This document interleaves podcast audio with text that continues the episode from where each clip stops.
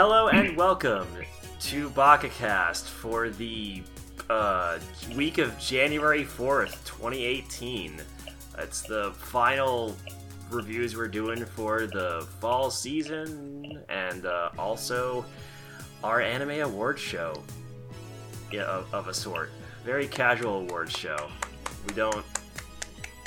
We didn't get like Adam Sandler to host or anything, so I'm not sure what I was doing with this intro, so I'm just going to pretend it never happened. I'm your host, Dustin, and with me today is Ben. Yo. And Larry. Huh? And also Aaron is here, too, to mostly talk about the awards and presumably Kino's Journey. No. Oh, well, yeah, the sheep.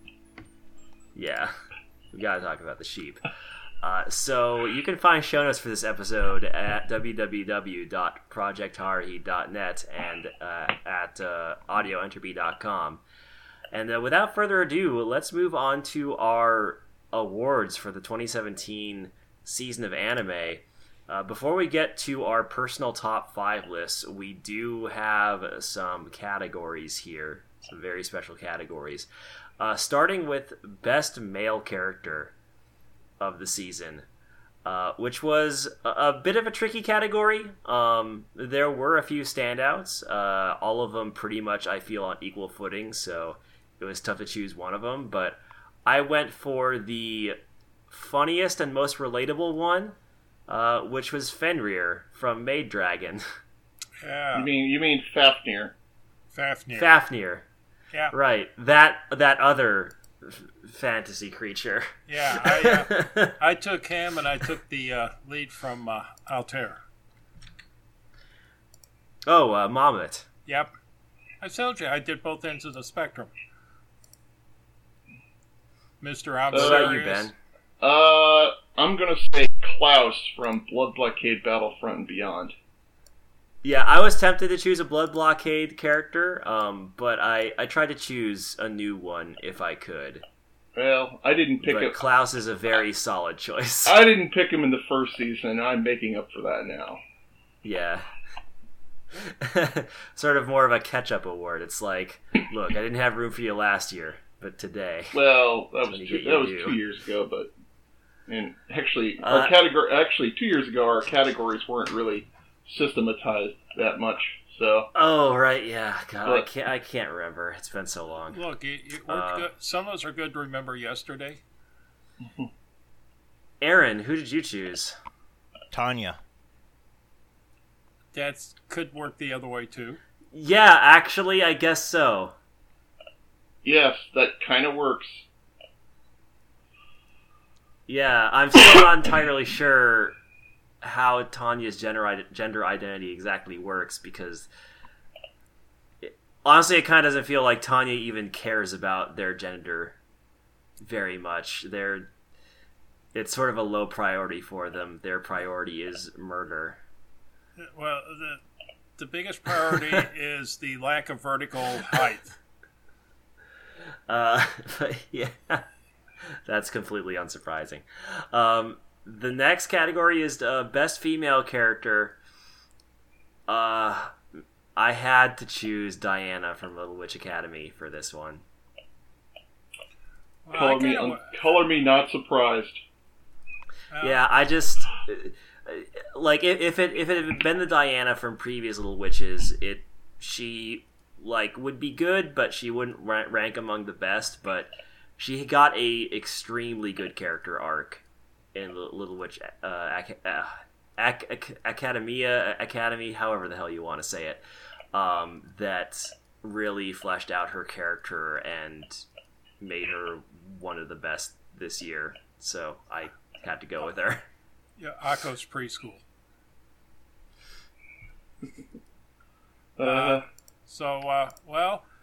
I chose Kanna from Maid Dragon. Yeah, Kanna was on my short list. Yeah, along with my short list was Akko, Benton, and Bort.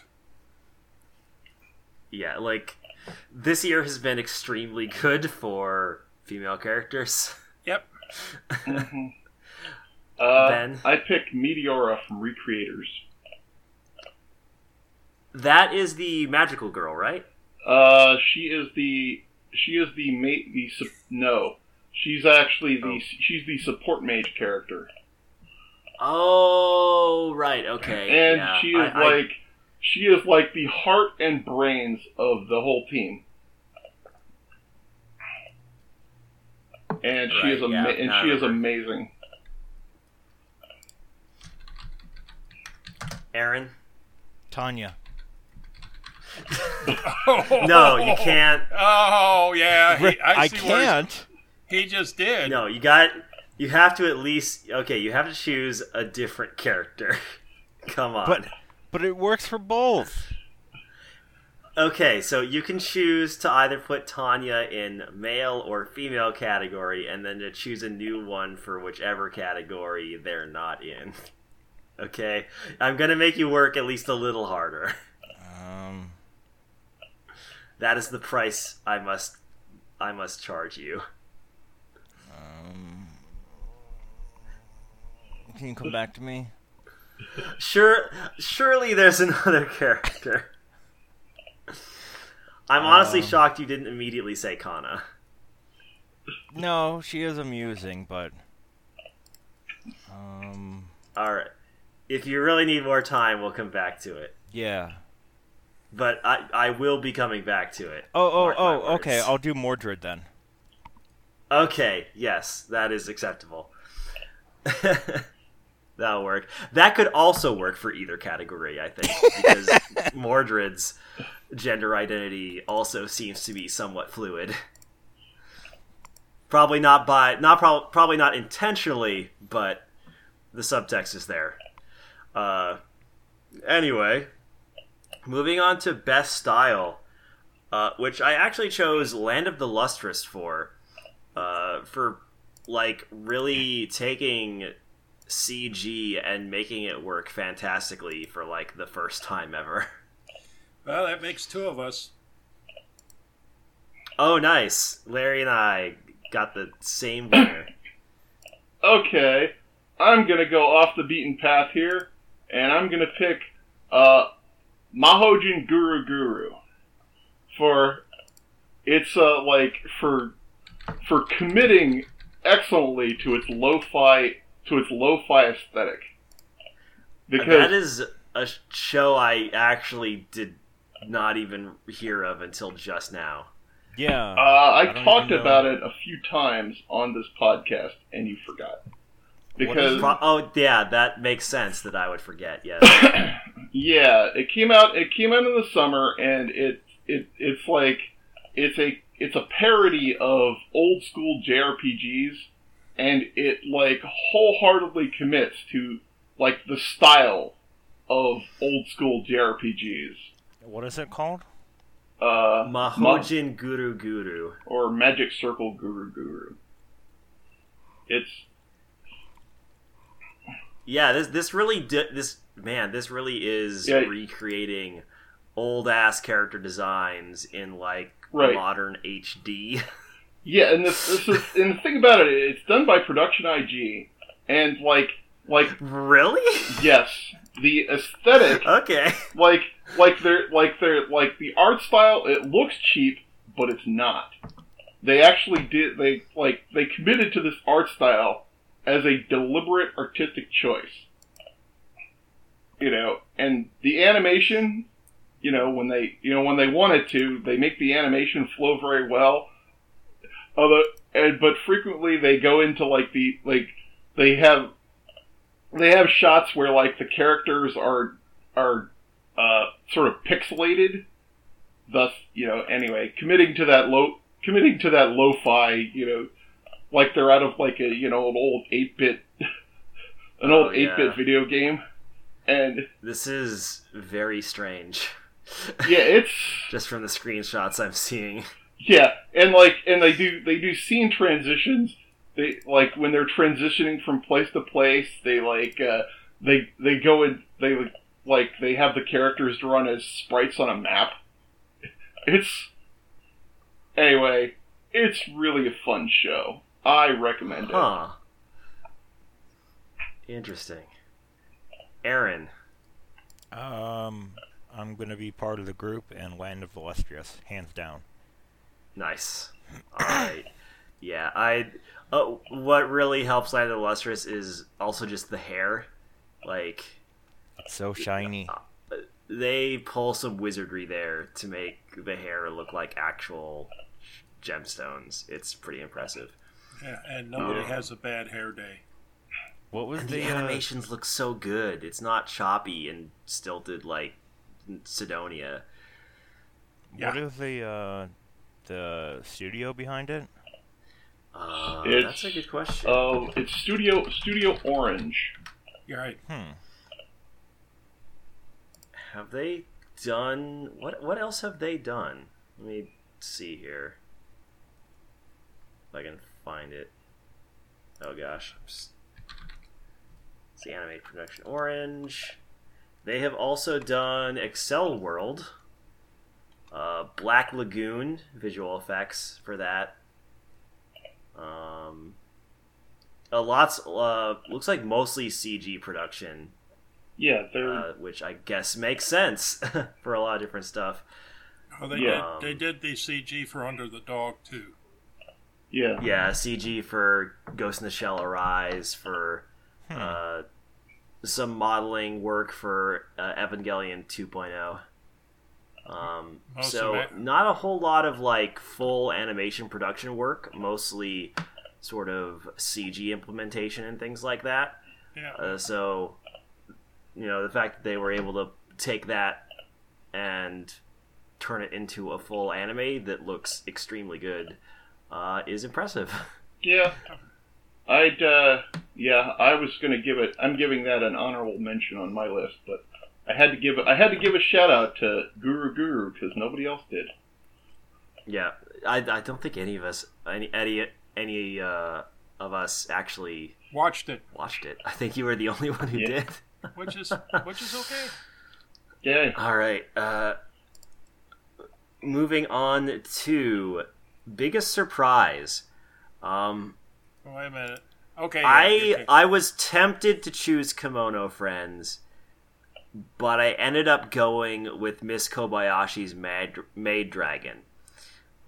Simply because that is a show where, you know, from the premise alone, had every indication that it was just going to be like typical like fan service garbage. And then it was actually extremely funny and touching.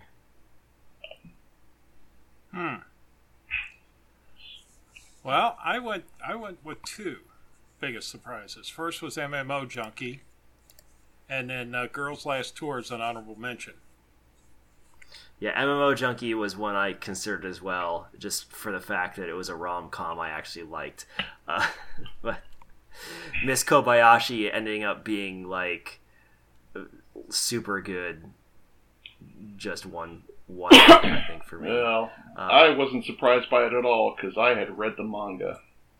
Ah, yes, the manga readers, the oracles of our time. Yeah. No, the guys that, guys that get the advanced copy of the script and go, "Oh, this is going to be good. Wait till the movie comes out." So what did you choose then? That's not always true, because sometimes they really screw things up in the adaptation. Well... Yeah, what's up? Yo, what's up, oh god, the submarine anime. Arpeggio, Blue Steel. Yeah. I'm so annoyed about that. Yeah, I'm gonna give it to Girls Last Tour. Yeah, that's fair. Aaron? Which one are we on? Biggest surprise. Oh, Princess Principal. Yeah. Yeah, that's also a good one. Yeah. I ended up kind of cooling on it near the end, but like the fact that that had some honestly fantastic episodes was not at all what any of us expected, I think. Yeah, like the initial premise was just like, oh, it's cute girls doing spy things in school. Yeah, I'm pretty sure all of us expected something along the quality lines of Galileo Donna or whatever. I was kind of hoping for something along Steam Detectives, and it was close. Yeah. Other than, like, the final two episodes, it was really good. Well, that beach episode was something else, wasn't it? God. Anyway, going on to most disappointing. Like, I initially thought this was going to be a tough category, but then I remembered that Rage of Bahamut Virgin Soul exists. Hey, will you that quit, just blew everything else out of the water. Will you quit reading off my paper? Like, there were some anime that, like, started out good and then kind of, like, you know, got kind of mediocre, and some anime that I thought might be kind of neat but ended up being not really my taste. But few anime started with such high highs and ended with such low lows as Rage of Bahamut Virgin Soul. And the thing about it is, is that it was really good for like the first two thirds of its run, and then in the last third, it just nosedived hard. Yeah, it was. There's an Akewood line that is basically like you failed with such effort and conviction as most people put into winning, and like I completely screwed up the Akewood line. It sounds a lot better than that in the actual comic, but that's what Rage of Bahamut's ending reminds me of. It's like it put effort into being bad. It felt like right at the end. Right, because the, you know, the animation, the direction, and the production values were still top-notch all the way through. But just the writing fell apart. Yeah. Oh, God, it was a mess. There really is no contest for me. And it sounds like Ben and Larry agree with me. Yeah. Yeah. Aaron, how about you? No, I got Hellgirl, because I really liked the previous seasons, and there was, like, 2 episodes that were good, and the rest were kind of not good, and then they just pulled episodes that they already did, which is weird and stupid. Yeah, Hellgirl was another one of those that I was considering before I remembered Rage of Bahamut. But yeah, it's that was sad. Up next is as a best... side note, I just realized that my notes, as far as what I've watched and what I like or whatnot, goes back to 2008. Dang. Like, I just have a list of what it is, when it premieres, and then who's subbing it. Which is basically useless at this point. Yeah, I know, because everything is Crunchyroll now, or like Amazon Prime, whatever their thing is. But yeah, there aren't really a whole lot of use for different subgroups nowadays. Man, remember when Gigi did stuff? Mm-hmm. When we had to rely on them to like sub... mecha shows and Macross, like the first season of JoJo's Bizarre Adventure, where they decided to go silly with it and give everyone ludicrous British phrases. Yeah. Oh man, I yeah, I remember the. I also I finally remember the subs for the Girls in Panzer. Where they subbed in German phrases for various things. Oh, God, yeah. Yeah, that was...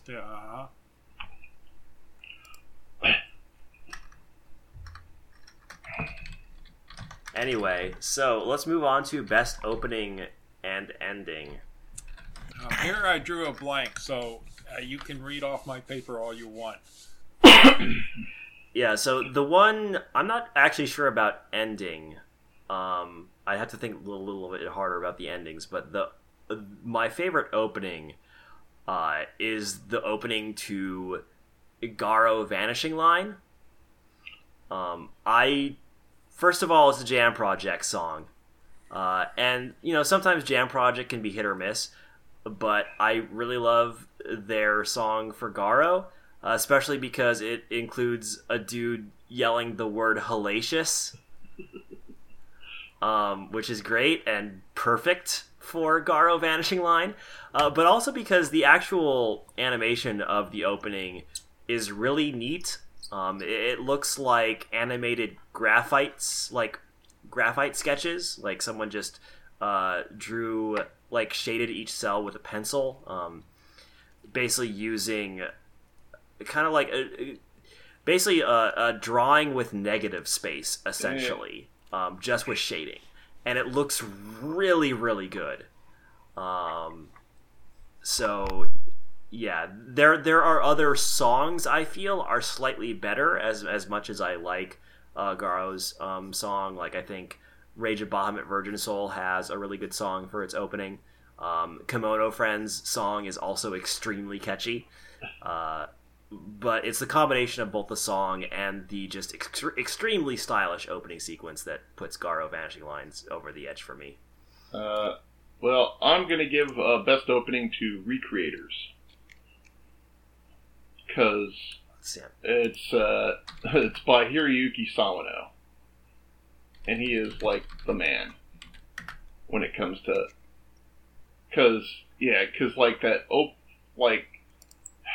Like, the first few bars of that opening just they just got stuck in my head all year. Oh yeah, I'm watching the YouTube video again, and yeah, that's pretty good. Yeah. The only problem with the Recreators opening is the actual, like, animation of the opening sequence is very kind of generic. Well, it's like, here's the cast of characters in still shots. Well, no, what's interesting about the visuals of the opening is that later on in the opening, it shows the like, the characters alongside their, like, posters, like. Oh, so the opening edits itself as the no goes. Oh no! In the back half, the back half of the opening, it shows the characters interacting with, seeing like they're in Japan, and, like, in the background are, like, the posters showing like, their anime characters. God, I completely forgot how much, like, the sort of red-haired female character in Recreators looks like Asuna, but, like, mecha Asuna. Yeah. Mecha show Asuna. It's nuts. Oh, she was a great character. Yeah, she is. It's just, it's always funny to me, because it's like, man, that is a Sword Art Online-ass character design. Man. Are we having fun yet? Yeah, what about you, Aaron? Best opening?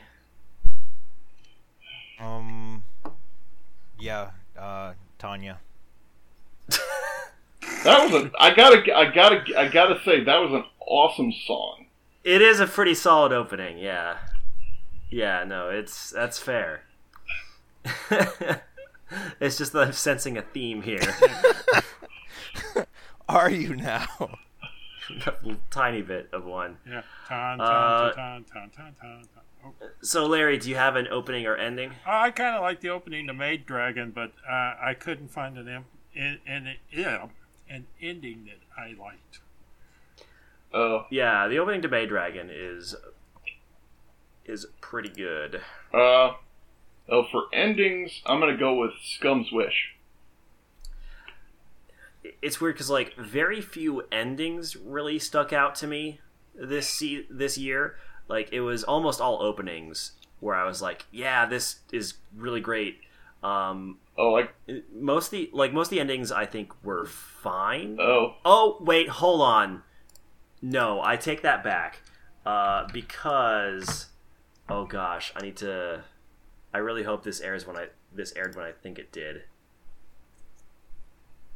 Because there was a Dragon Ball Super ending that was very, very good. Well, I also got to give a shout out to the ending to Attack on Titan Season 2. Oh, yeah. Let me see here. When did this episode air? Ah, shit, that was 2016. Wait, no, it's November 2016, though, so I think that technically qualifies for winter season. Not really. Ah, dang it. Well, did any of the episodes with that ending air during the winter? If they did, and it's legit. Maybe. I'm seeing if... I'm dreaming of a white Christmas. Oh, that was the other show. I'm trying to remember the order that these endings happened in. Anyway, I'm gonna... For that, I'm waiting till the... I'm gonna... I put Dragon Ball Super on hold until the dub catches up to where I left off. Oh, man. I think the one I like a lot happened earlier in 2016. Dang it. So, yeah, though, there goes that idea. Mm-hmm. But the song is... Oh, wait, no! It was happening June 10th, 2017. So I found there was an episode in June 10th, 2017. So the song is Boogie Back. It's fantastic. Let me see if I can find a YouTube video of it for you guys, because I love it a lot. I might even use it as the... I might even put it in as the... ending for this episode. Just stick it in the podcast. There we go. Anyway, so that's what I choose. Boogie Back by Ino Miyu. All right. Next, moving on to best moment. Another one that was tricky for me. I never got my ending. Oh. Oh, right. Sorry. Go ahead. Go. Give your ending. Tanya. Okay, I actually, I'm gonna say that was a solid choice. I hate everything because it's basically Tanya's voice actress ranting and raving. Yes, it is. It's real good. Yes, Ms. Yuki was having at it again. There is nothing else like Aoyuki singing about murdering your corpses and making them dance. Swear to God. All right. Anyway, next up is best moment. This one actually ended up being one of the hardest for me, and I almost kind of want to just say two, but the one I was considering to win. One of the two I was considering to win was the Todoroki versus Deku fight in My Hero Academy Season 2. Not just for the extremely well-animated ending that was kind of mind-blowing, but also just for the character development that happened in there. But I ended up giving... my favorite moment award to a scene in Owari Monogatari Season 2, the very last episode, where Kishot basically... It's not like a straight-up declaration of love to Araragi, but it basically is, like, talking about how...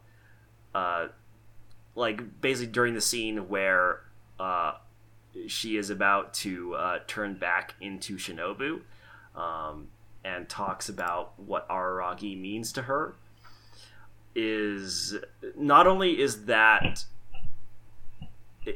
that shot in a way that is kind of like fantastical and capital R romantic, but it's just a wonderful bit of dialogue from Kishot, one of the most poetic lines she's ever had.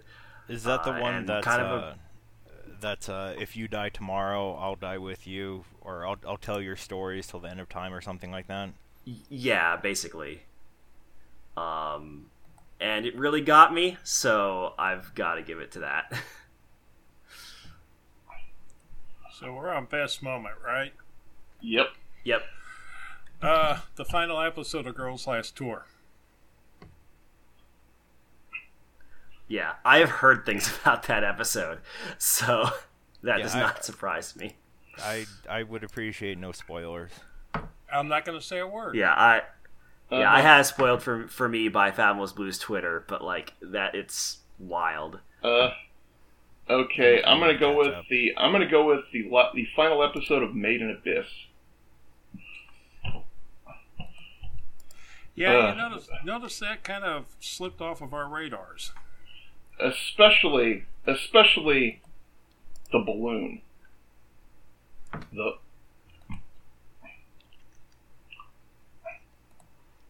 And just that whole episode was brilliant.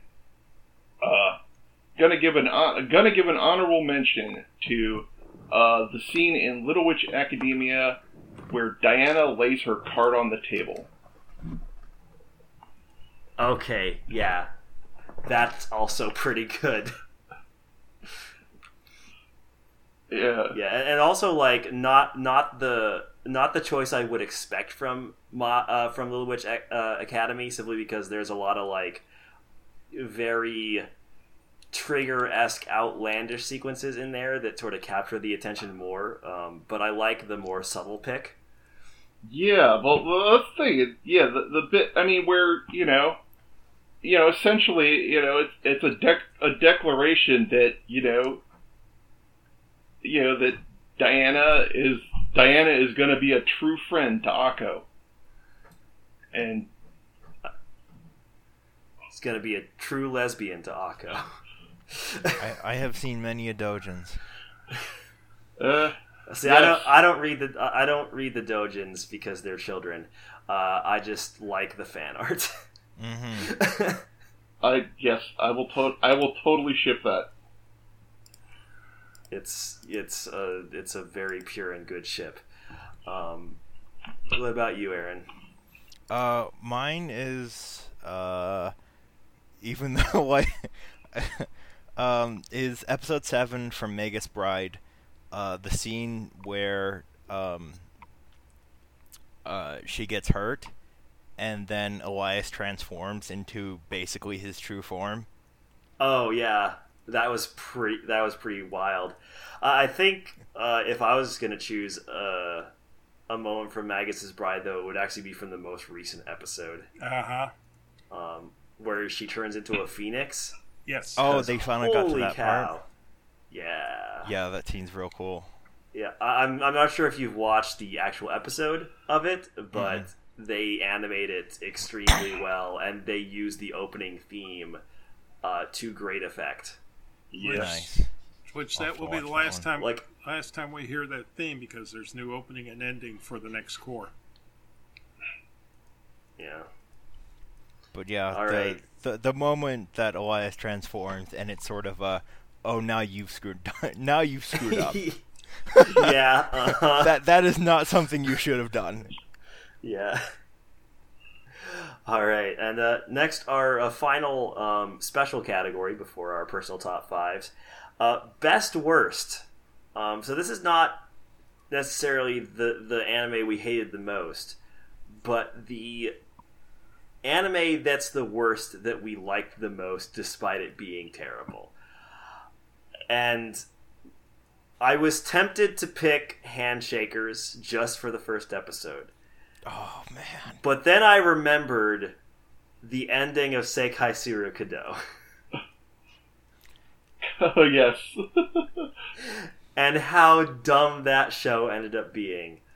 But how good dumb it was. Wow. Because that show ended with a like future godchild Dave's ex-machina coming in. Yeah, arriving in a fourth dimensional Cadillac. And it's hard not to beat that. It's hard to beat that, honestly, like.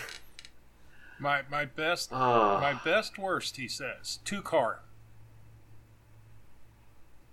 Oh yeah, that's the anime about the sidecar racers, the twin sidecar racers. Yeah, such a weird idea for a cute girls doing cute things show.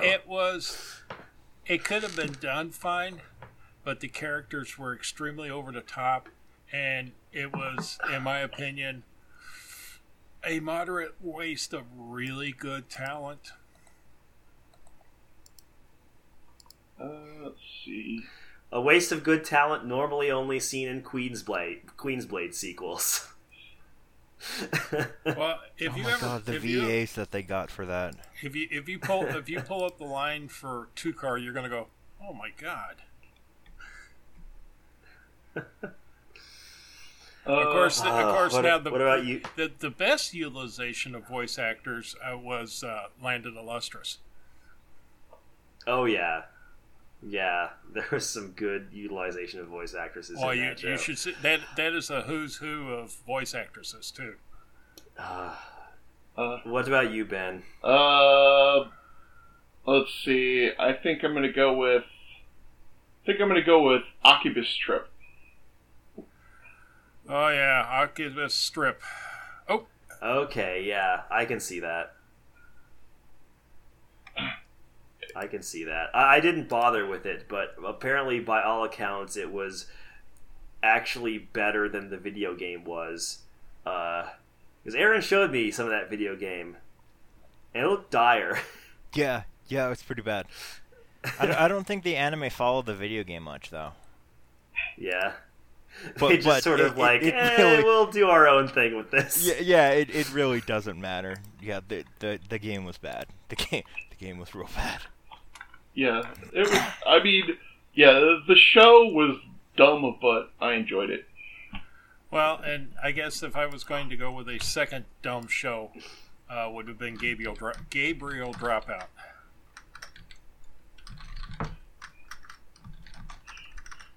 I am trying to remember.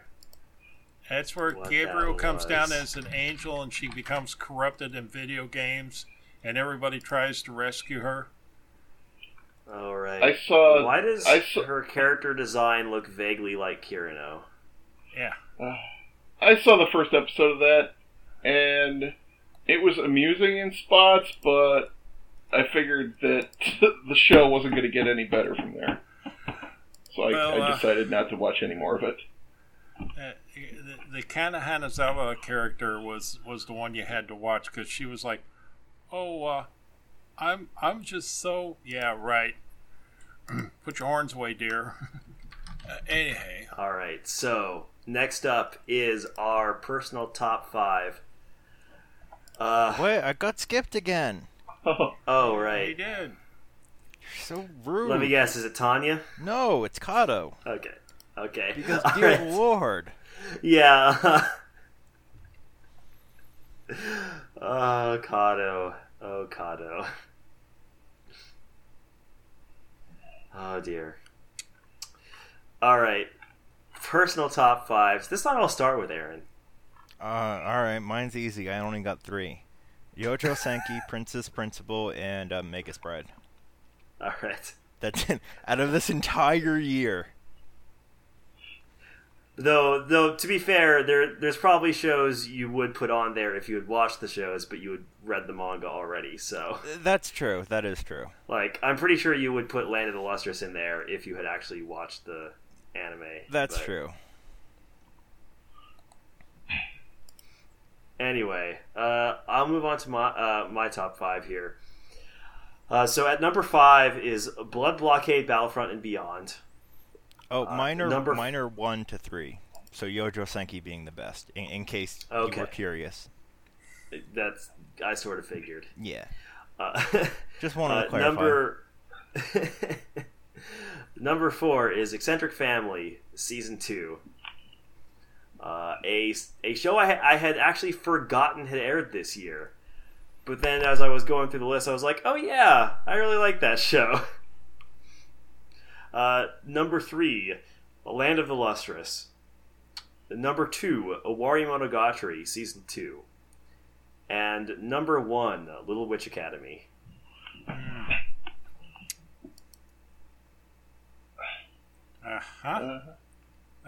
Go for it, Larry. Oh, my turn? Yes. Number 5, Princess Principal. Number 4, Alice to Zokaru. Number 3, New Game. Number 2, Kobayashi Maid Dragon. and number one, Little Witch Academia. Nice. Ben. Let's see. My number 5, Princess Principal. My number 4, My Hero Academia Season 2. My number 3, Recreators. My number 2, Little Witch Academia. And my number 1, Shogun Roku Rakugo Shinju. All right. Yeah, Rakugo did air this season. It was in the winter. Not this season, this year, yeah. Yeah, right there in the winter. There are a lot of shows I really liked, but just didn't have space for anywhere on my list. Like, I didn't give any awards to Kemono Friends, even though I really liked that show. Well, that's interesting because after listening to your review of it, I was kind of like, you guys like this? Oh yeah, I really enjoyed it. Okay. And I just didn't find any spaces for it in my awards. Just didn't have a space for it. But yeah. Yeah, Eccentric Family was like that for me. Yeah, Eccentric Family almost was that for me. There was a point where I was like, there was a point when I was creating my top 5 where I was like, do I want to put Eccentric Family here, or do I want to put Kemono Friends in here? And I ended up going with Eccentric Family. Yeah, the problem with this is coming up with a top 5 for a season for a year that was as good as this year was is painful. Yeah, I know that's what makes it's fun. One other thing is the challenge for biggest surprise. I gotta give a shout out to Suka Suka. Suka Suka. It's it aired in the spring. It's actually the original title is like long. It's let's see, Shumatsu nani shitemasuka isogashi desu ka sukete morate ii desu ka. Let me guess, it's a light novel? Yes. And I thought it was gonna be a dumb harem, but it actually turned out to be a very good romantic tragedy. How would you have known that, Dustin? I don't know, just a hunch. Yeah. Yeah. Oh my. Okay, so apparently the translation is, "What do you do at the end of the world? Are you busy? Will you save us?" Yeah. I like that too. I mean, to be fair, it's not like most light novel titles that also serve as a summary. That's true. No, yeah, it's not like what will you do at the end of the world? Grow a harem and then punch an alien in the face. That one, right, Ben? Yep, that's the one. Okay. I like that too, but there wasn't enough room for it. Top ten we could have made it in there, but top 5 was a little short. Yeah. I chose top 5 because it would be hard. Yeah, I left it off of my best surprise because Girls Last Tour was fresher in my memory, but I had to give some recognition to that one because that was way better than I ever expected it was going to be. All right, I think. Yeah, I like how Little Witch Academy, I think, had the most representation among lists. Mm-hmm. That was on 3 of them, I think, which is... And y'all were fawning over Diana, and I was more on to Akko and Susie. I mean, all 3 are very good. Yeah. It's just I, as a person, relate more to... Diana, the know-it-all who has trouble interacting with people. Okay. I'm not going to say nothing about that. Yeah. But yeah. Susie was great, though. God, yeah. She was real good. So anyway, shall we go on and try to review wherever we just went to a few. Yeah, shows? Definitely. Definitely. Let's finish this up real quick. But starting with Kino's Journey, episode 12. Hold on. Two things. Yep. One good thing.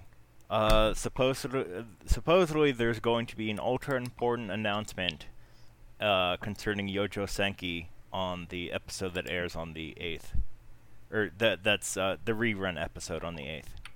I see. So yeah. I'm hoping for a second season. Or a taller version of it. And in Why God Why news, Sentai Filmworks has licensed the 7 Heavenly Virtues. Of course. The 5-minute thing mm-hmm. that's coming out this season. I'm disappointed they're only going to be doing 5-minute episodes. 'Cause, you would be. Come on. I mean... Yeah. Do we really need more than 5? Do we really need even 5 minutes? I think 1 or 2 minutes should be enough for most people. And see, I'm looking forward to this when it comes out. Oh, it took me a second to get that joke, but that was very good. and I tried to roll right over it for you. I got the joke, and I did not care for it one bit. Also,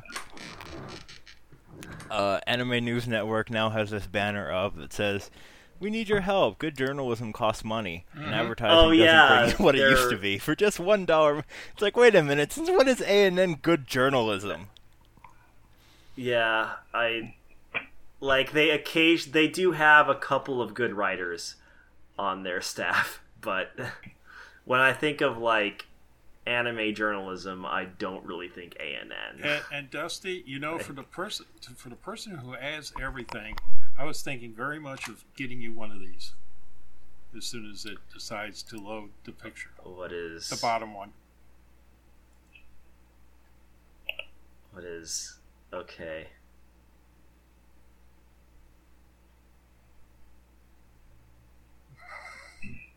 An alarm. Oh God, no!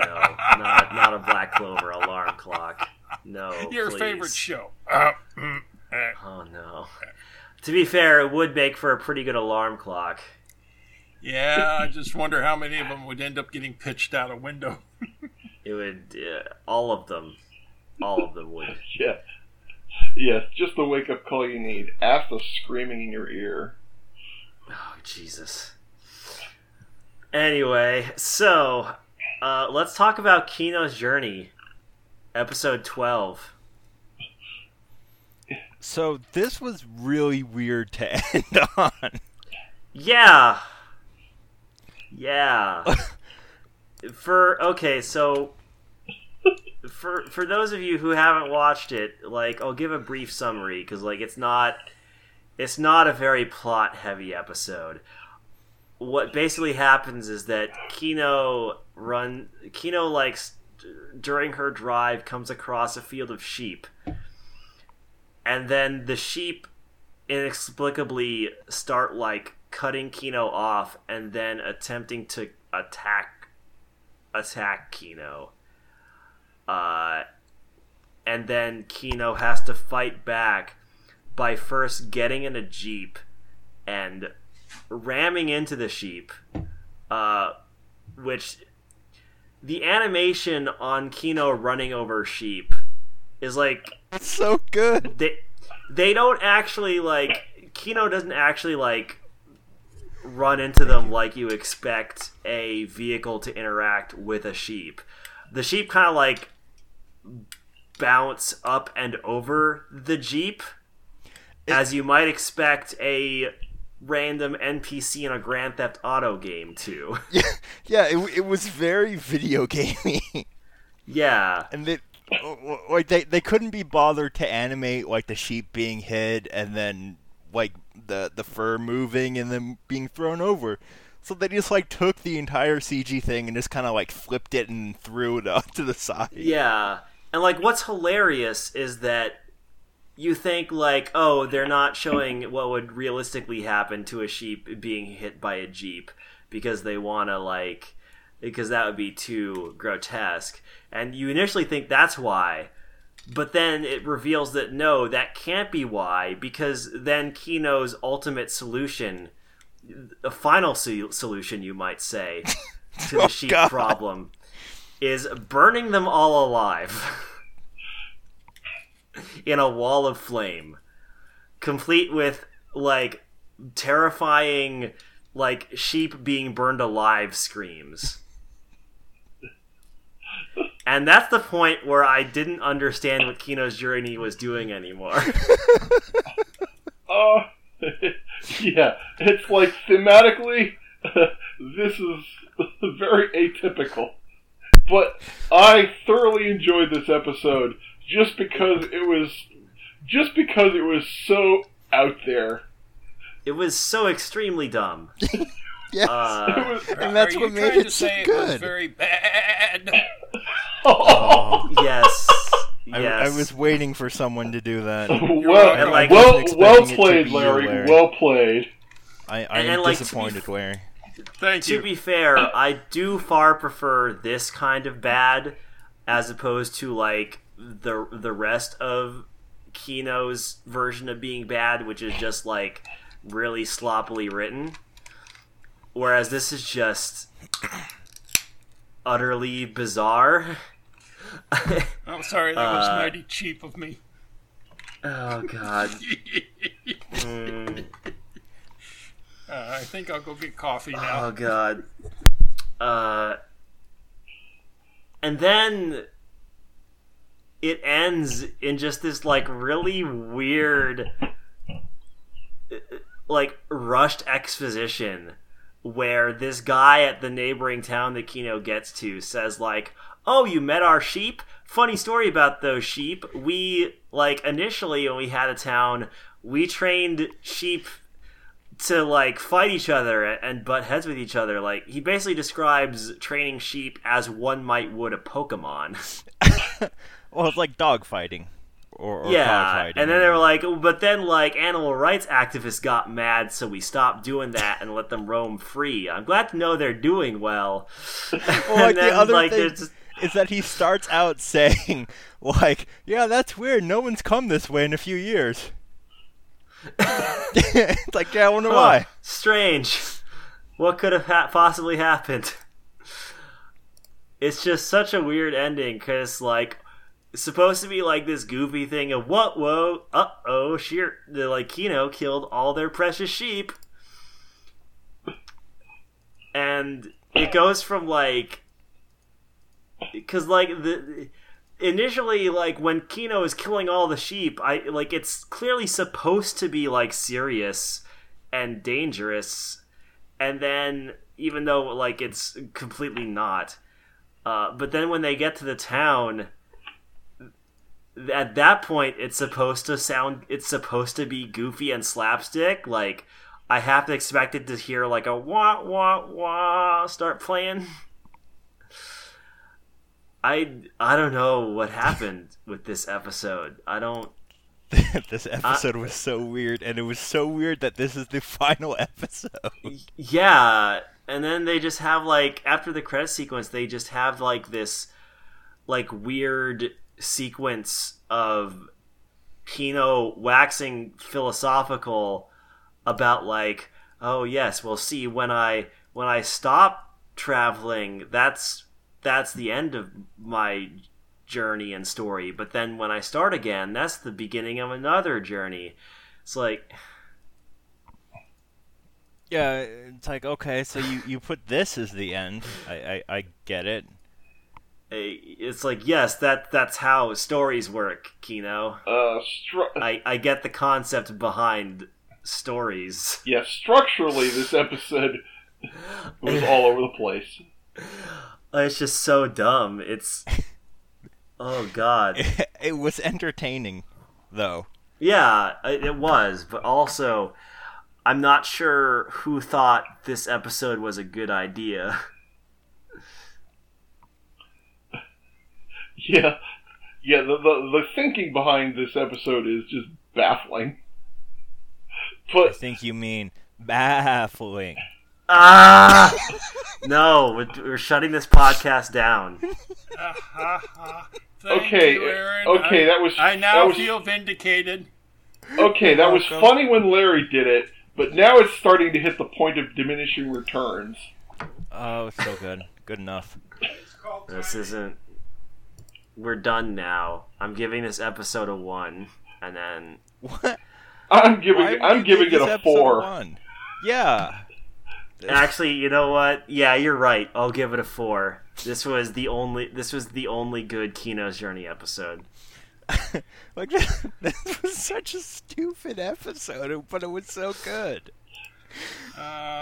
Okay, I'm just kind of like listening to all this and going, okay. All right. Anyway, moving right along. I'm out. See you later. Yeah. So let's talk about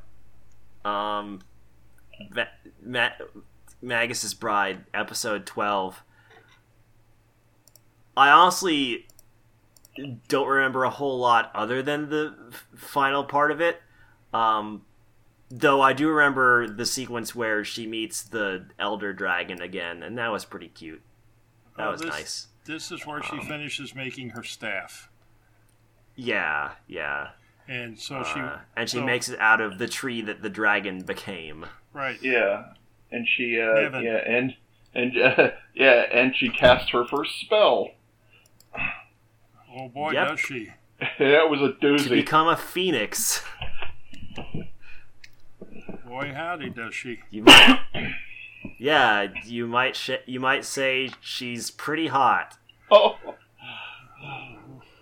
that was no flash. Because I gotta get in on the bad puns now that we've opened up this Pandora's box of jokes. Wait a minute, Pandora's Box, wasn't that another anime we reviewed? Maybe. I think there was an anime like that. That was Medica Box. Yeah, it could have been. That was kind of bad. Anyway, moving right behind. But yeah, no, in all seriousness, though, that was an amazing sequence. I talked about it during Best Moment for a little bit, but the way they incorporate the opening theme, especially the part where all the instrumentation goes away and it's just the lyrics, when like you see her above the clouds, kind of like up in the atmosphere, is just really gorgeous and impressive. You know, if this show keeps up the quality in the next core, it's definitely going to be up there for next year's awards. Oh yeah, definitely. It kind of just barely missed out because there were a few episodes that were a little fillery. But yeah, if it keeps up this quality, I imagine it would definitely be in the running for one of my top 5s. It's continually impressing me. Yeah, and so now Chisei knows something.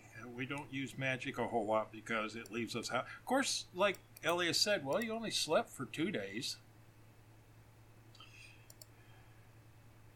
So, it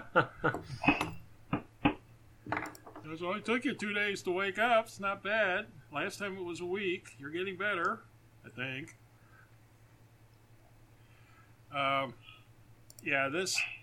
This show keeps. I hate using the Ben line, but this show keeps bringing it. I'm not sure where its next bring it's going to be. Uh-huh. Yeah, I like this episode a lot, and I am looking forward to the next core. Yeah, I agree. I'll give this season of Magus' Bride a 4. I'll give this episode a 4 as well. Yeah, I think that's a couple of numbers we could live with. I'm gonna give it a 5. And I'm going to hold off on giving the show a rating, because I give shows ratings when they end. Oh, I thought, is it continuing into next season? Yes, it is. Very much so. Oh, I totally forgot that. Yeah, that's... Okay, well, never mind then. You're totally right. I totally forgot about that. Yeah, there's going to be at least... There's going to be like 12 more episodes in the winter season. Okay, yeah. For some reason, I thought I was taking a break and then coming back. Took a week break. There was no this week, but this weekend it'll be back just as impressive as ever. Well, one show that is probably not coming back too soon. Shokoku no Altair, episode 24. I'm trying to figure... Which was honestly a pretty dull episode. Well, because it was politics, and politics can be dull. Well, not even just politics, but it was very like a sort of wind down, like, all right, here's the lead in to have, like, all right, time to end the anime adaptation and convince people to read the stuff this was adapted from. It very much had that feel to it. Possible. That's why I was trying to... I've watched the last 5 minutes of it a couple times. I mean, it listed everything out. The last thing it said that the city he built was never attacked again. But it doesn't, you know... There's still a war going on, and... Yeah, because... Right, because what's happening now is that they've... In terms of the larger story, you know, they've turned back the Empire's incursion, and now they're going to start taking the fight to the Empire itself. Yeah. Blah, blah, and, like, blah. So, like, there's, like, at least all... there's, like, at least another 12 episodes that they could have been... 36 is a good number. Yeah, I know. And it's kind of a shame that they're... Probably not gonna have them. Oh, you never know. Yeah, it's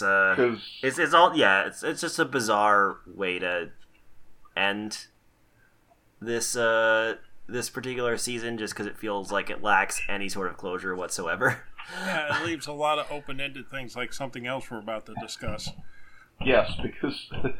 Yes, and there's a reason why it lacks any closure, because the manga is still going. Yeah, so I mean, like, yeah, so I mean, it wasn't like exciting at all. It didn't really do any interesting character development. Like, it was a lot of just characters talking to each other about what's going to happen next, and then the anime ends like, all right, now to do that stuff. But you won't be seeing the anime do that for probably a while, if at all. So, yeah, I'm going to give this episode a 3. I think, man, I'm trying to figure out what to give Altair as a whole. I'm kind of waffling between a 3 and a 4. Well, I'm on a pair of 4s here, so I know that will sway your judgment, but... Yeah, I enjoyed the politics and stuff more than you did, I think, and so I'm going to give this episode a 4, and I'm going to give the season as a whole a 4. Yeah, I think I'll give it a 3, because it's a perfectly fine version of, like, one of these sort of historical fiction politics shows. Like, it's pretty solid, but also I can't remember, like, I can't envision myself, like, looking back super fondly on it or thinking like, oh, when this moment happened, that was pretty fun. Like, it's just not super memorable to me. Like, there were, you know, plenty of good episodes and good moments, but it just doesn't stand out to me, among, like, other shows in this genre. Like, it's perfectly fine. Like, if you like this sort of genre, like we do, it's definitely worth checking out. But I don't think it really does anything particularly special. Well, as genres goes, it's a pretty small genre. Because there are not a whole lot of shows even try to do what this thing does. Yeah, there aren't a whole lot of historical dramas, to be fair. So yeah, if you're a fan of those, you're kind of starved for good ones. This was a good one, but it had a number of flaws in its execution that keep it away from being a great show. Yeah. Also, there were a couple episodes. I think I remember to mention it back when they happened, but there were a couple episodes, particularly near the ending of the season, that had some really noticeably not great animation and sort of background character art during certain frames. Like, I can't remember the exact episodes where it happened, but I distinctly remember it happening as we got closer to the ending of this season. The Marshfield battle wasn't all that great. There were a few episodes where the animation kind of went downhill, not to like a disastrous degree, but to where I was like, yeah, that looks extremely off model in that scene. Yeah. That's one of the flaws of this show, was the production values were inconsistent, I'll say that. Yeah. I guess let's go on to Blood Blockade Battlefront, Episode 12, the finale to both this season and the two-parter. And I'm glad I waited for this episode to really judge this arc, because the second part really kind of drives home the point of the arc, in that it's very much about, very much focused on Leo, and how he is a hero, because a lot of times, especially in the first season, Leo was kind of very down on himself, for understandable reasons, and felt like his sister was a much braver person than he was, a much better person than he was, and he could never really sort of move past his own feelings of inadequacy in comparison to his sister. And this episode was almost entirely about him, like, moving past those feelings of inadequacy and sort of becoming a hero in his own right. And it was very good, and at times very brutal, because Leo gets stabbed a lot in this episode. He gets wrecked a bunch. Yeah, the whole thing, the arc of this episode, the story arc of this episode, of Leo stepping up to save his sister from this monster that had taken over her fiance, was thrilling. Well, but Michelle has said it, that Leo's a turtle. I mean, he can't go backwards. He always has to go forwards. Mm-hmm. So, I have to admit, his way of notifying Klaus he was in trouble was pretty... Somebody was thinking. Yeah. I also really like how Supersonic Monkey helps him out. Yep. Like, really subtly. Yeah. Walk up, touch him on the face, leave, and he says, "Wait a minute, you didn't see that? Oh, there is a flaw." Yeah. Now... At the end of it, I think the after credits is when the guy turns the little green globbies loose at the end. Chain is up, kind of just looking down on everybody, but I love it. KK's sitting there with her gun, killing him, and her son's walking off like, "Mom, come on."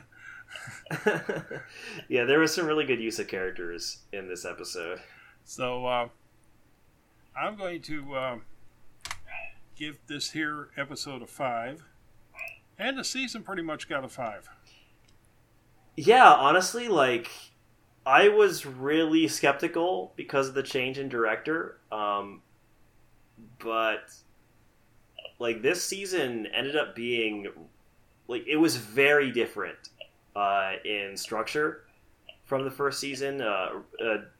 It had less of a defined story arc and more focused on like giving each character an episode to themselves, a much more episodic structure than a serialized one. But it ended up working really well, like to a surprising degree. So I'll give this episode a 5 and the season as a whole a 5 as well. I was very impressed. Yeah. Same here. And that's the thing is that this is definitely in my top 10 of the year for shows. Yeah. Also, Black showed up again, yep. Right at the end. Yeah, with Leo running off with him so he doesn't get eaten. Yeah. I love Vivian. Vivian's like, my restaurant again! Poor Vivian can never catch a break. No one in Hell Salem's Lot can ever catch a break. That's the rule of Hell Salem's Lot. Yeah, it's true. There's no, Nornalis left the minute the dome came up. Yeah, think about what the insurance rates would be like. I'm not even sure if Hell Salem's Lot would have insurance companies, because they'd be like, oh no way. Well, what would be more is think that you're the insurance adjuster. Like, there'd be no low-risk customers to help balance out the premiums. That is like true. I said, think that you're the insurance adjuster, and you're going, this was a restaurant? Yeah, it looked like this 20 minutes ago. Oh. I guess it's a total loss. There's a brick wall standing, but yeah, it's a total loss. Yeah, Blood Blockade, Battlefront and Beyond, very good. Pretty different from first season, but still very good in its own special way. So let's talk about Inuyashiki episode 11 now. So... I guess the way this show decides to end is like, alright, I guess a meteor's gonna hit then? Okay, to its credit, they foreshadowed that several episodes ago. Yeah, they did, yeah, technically. It still kind of comes out of nowhere, and like I appreciate what it tries to do, but also like... I feel like this show continues to handle Shishigami very poorly, because it's like, especially like with the last couple episodes, it was like, oh, how horrifying, he's killing all these people, isn't he such a bad person?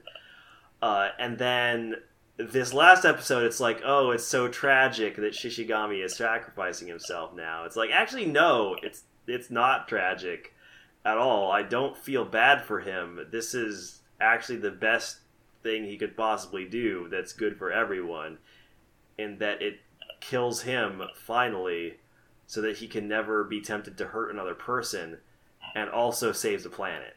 So, like, but I don't feel bad for Shishigami at all. Like, that sympathy went out the window, like, back when he did his first mass murder. And yet I feel like a lot of the emotions this episode tried to invoke was, sympathy and tragedy for Shishigami, when I'm like, no, actually, he's like his friend when he yelled at him for not being his friend anymore and for just being a murder machine. I was 100% in agreement. Like... I don't know. It's weird how the show handles Shishigami.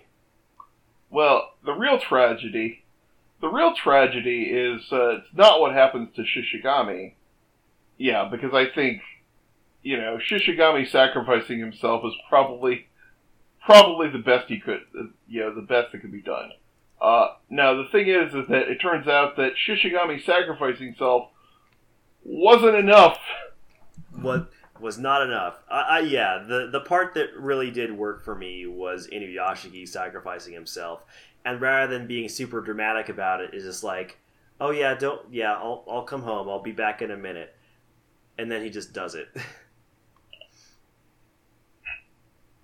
Yeah.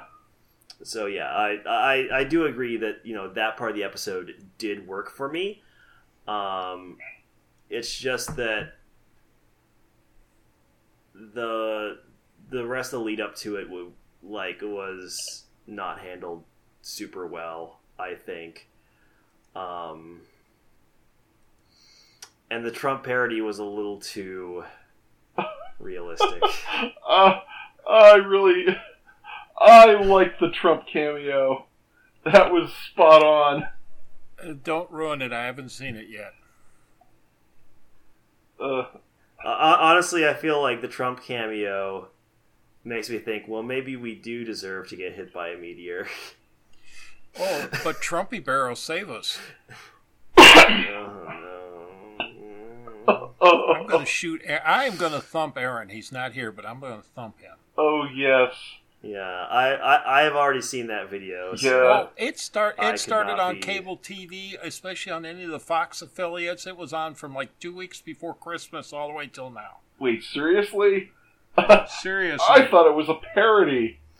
No, it's a commercial. You want to? Oh no! Oh no! You want to buy? I'll buy you one. You send me the $40, and I'll buy you the Chinese bear. Oh no! Totally not worth it. Totally not worth it. Let's stop that right now. Oh, I thought you guys figured... Oh, I guess... Ben, I haven't been on to talk to you because I've had my hands full doing other things. But yeah, I would have informed you of the fact that, oh no, Aaron wasn't pulling your leg. That's a real commercial. Yeah, it's made a lot of cable channels, and like I said, most of the Fox affiliates have been running it, wearing it out. In fact, holy crap, that is depressing. Depressing as hell. Because I thought it was a parody, and I thought it was like, whoa, that is spot on. And it was like... No, it's Saturday Night Live thing? No. They're probably mad that they didn't think of it.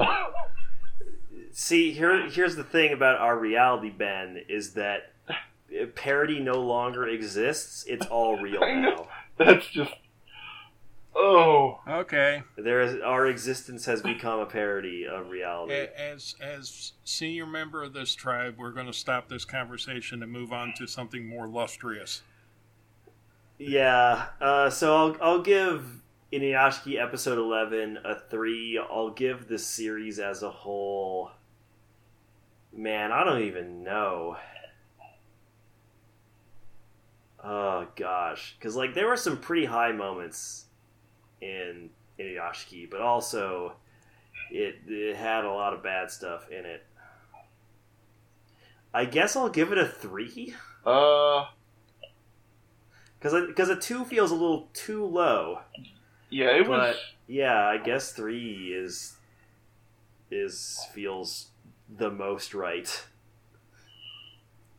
Yeah, I'm going to give this episode a 4, and I'm going to give the series as a whole a 4. I thought... I mean, it wasn't perfect. I mean, it wasn't a great show. I think it was inconsistent in a lot of places. But I thought its virtues outweighed its flaws. I mean, so it'll get a 4, but a pretty low 4. Well, from what I watch, I give it a 1. But then again, I understand I watched some of the best part of it. Oh, yeah, uh-huh. Okay. Are we ready to talk about FOS? Yeah, I think so. Let's talk about Land of the Lustrous, episode 12, which has a lot more Cinnabar than we're used to seeing these days. Well, Fos and Cinnabar have made the pact, which is leading me to believe that, yes, they want to find out what the truth is with Sensei, and it's also laid the groundwork for the second season, which if there isn't one, there is going to be a lot of upset people. Yeah, actually, yeah, I mean, like, this episode, This episode, I thought it was really great. I think this season was really great, but it's frustrating that the story feels so incomplete, and I want to see more. Well, it's like I said last time, you know, we know about Phos, we know a little about Cinnabar, we know something about the Doctor, and, you know, we kind of got introduced to everybody else a little bit here and there, but they all have a story, and, you know, they got plenty of time to tell it, so tell it. Yeah, it kind of feels like as soon as everything started to, like, really come together and get really interesting, it's like, oh, time to end it. It's like, no. Yeah, well. Oh, did that come out of me? That came out of me. Too bad. Well, it's just that they could only produce 12 episodes at this time. Yeah. They had to make the most of it. They can run a couple cores together. I mean, they're doing it with Magus Bride. Well, I mean, they probably need more time to animate. Yeah, okay. I guess Phos's attempt at trying to communicate. Yeah, I'll get it out here.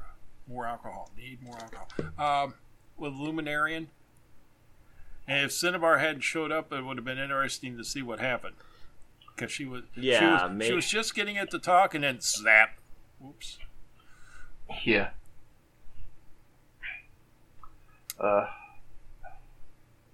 Yeah, so that sort of that incompleteness of the story is the reason is the main reason I didn't put it in my top 5. Yeah, same. I'm trying to remember. Also, because like as much as I like this show, I did find like early Phos to be a little too irritating. Like I get what they were trying to do with her, and I think it's a good character arc, but. It was getting past that first episode was tough. It was tough. Yeah. Actually, yeah, like the first episode she was obnoxious, but she got better. I appreciated it. Especially that she got better. Yeah. Especially after she started losing pieces of herself. Yeah, which brings up another interesting thing is so. One thing I actually kind of found this through just a random kind of a tweet one day, and it like immediately reminded me of Phos's character arc, but it's called Kintsugi, and it is the art of it's sort of unique to Japan, the art of repairing broken pottery with gold. Mm-hmm. Huh.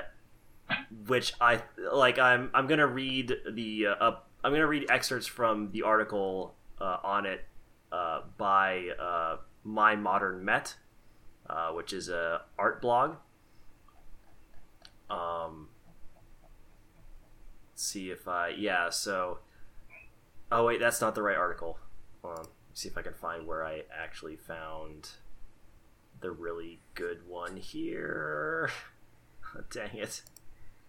I had all this saved and then my computer crashed and then I lost all the stuff I had saved. Let me see if I can have it saved in any bookmarks. Every time I think of a computer crash, I think of the Allstate guy dangling in front of my windshield. And if you've seen that commercial, you'll know what I mean. Yeah,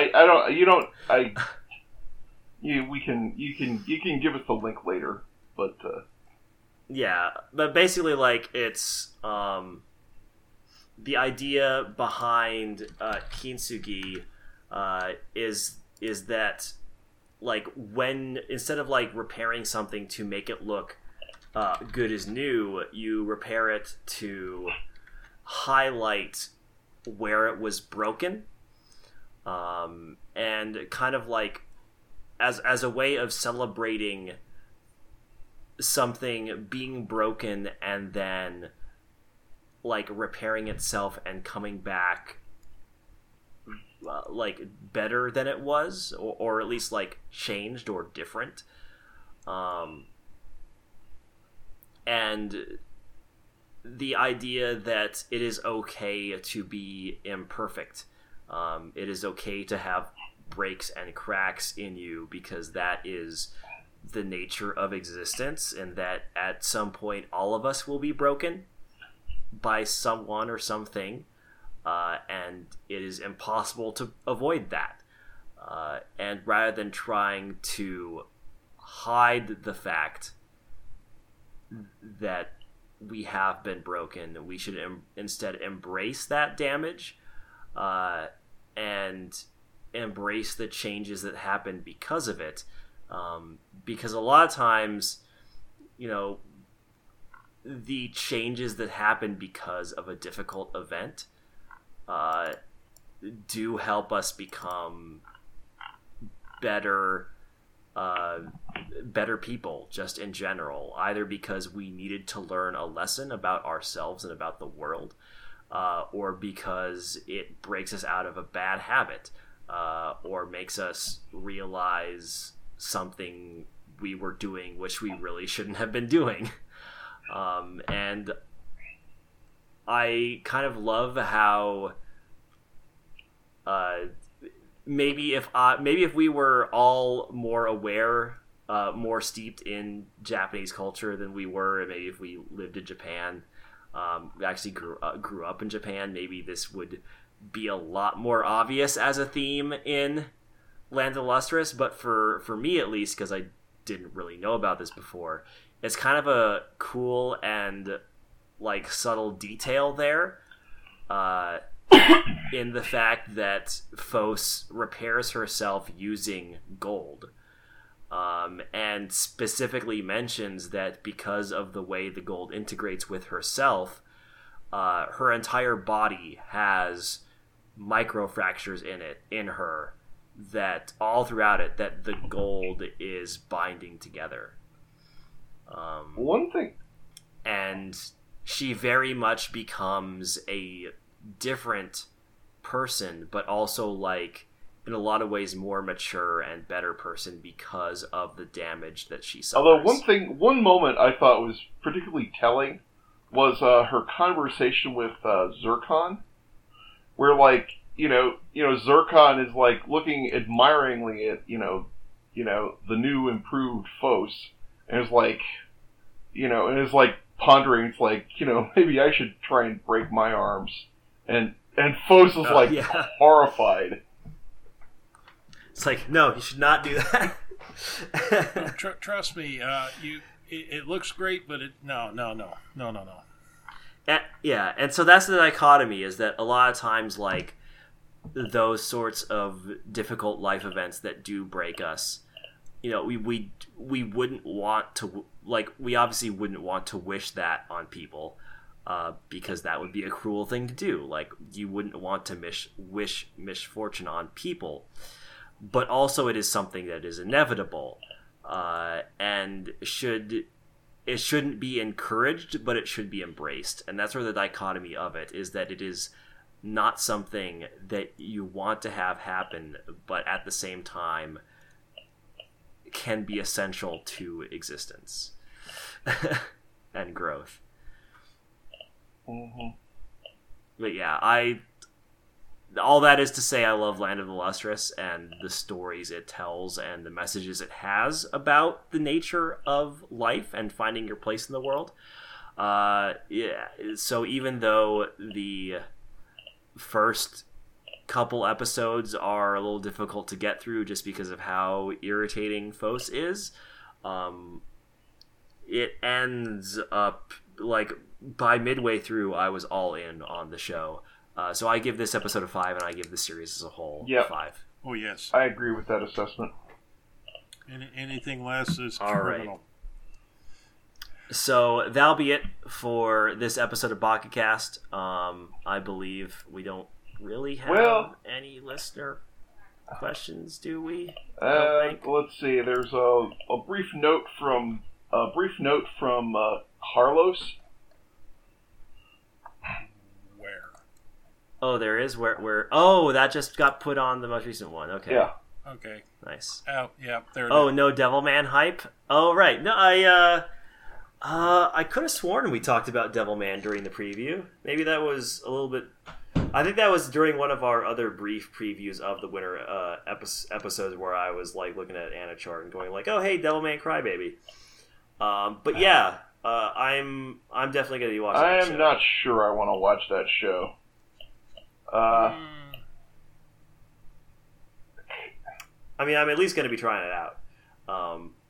But yeah, I am mildly hyped for Devilman. Yeah. Yeah, so... Yeah. I think that'll be it for this episode of BakaCast. Yeah. Questions and comments you can put on the website or audioentropy.com or BakaCast at projectharhi.net or also, Flare works. Except in California, they start fires. Yeah, that's the last thing California needs. This is another fire. So, yeah, so we will be coming back in 2 weeks with the first episodes of the winter 2018 season. Next week, I will be in San Antonio at PAX South. I'm going to try and get this episode up before I actually go on that vacation. Lucky you. Well, if you're lucky, it'll still be above freezing in San Antonio. The temperatures look like they're going to be ranging between mid 50s and low 70s, so seems like it's going to be pretty nice. Do you know what it is outside? It is 6. It's 6. Oh, S-I-X. Dear. 6. You can feel it coming through the wall at you. Oh, dear. Yes. But that's all right. Welcome to the Midwest chill that 90% of the country is feeling. Hey. That is horrifying. So cuddle up with a blanket, a nice warm hot toddy of whatever alcoholic adult beverage you can stand to drink, and watch anime because terrestrial TV blows. So really glad I live in the South now. Yeah, you're dry hot, and all you have to do is put up with scorpion steaks and whatever else comes to you. Like we have our downsides. I mean, we got the 120-degree weather, got the poisonous snakes, the white racists forming militia to shoot at immigrants. But also our winters are way less shitty, so, Yeah, almost. Yeah. He's back. Anyway, so good night, everybody. See Ben. Dustin. 3, 2, 1. Kirabosh. I already said my piece. Bye-bye.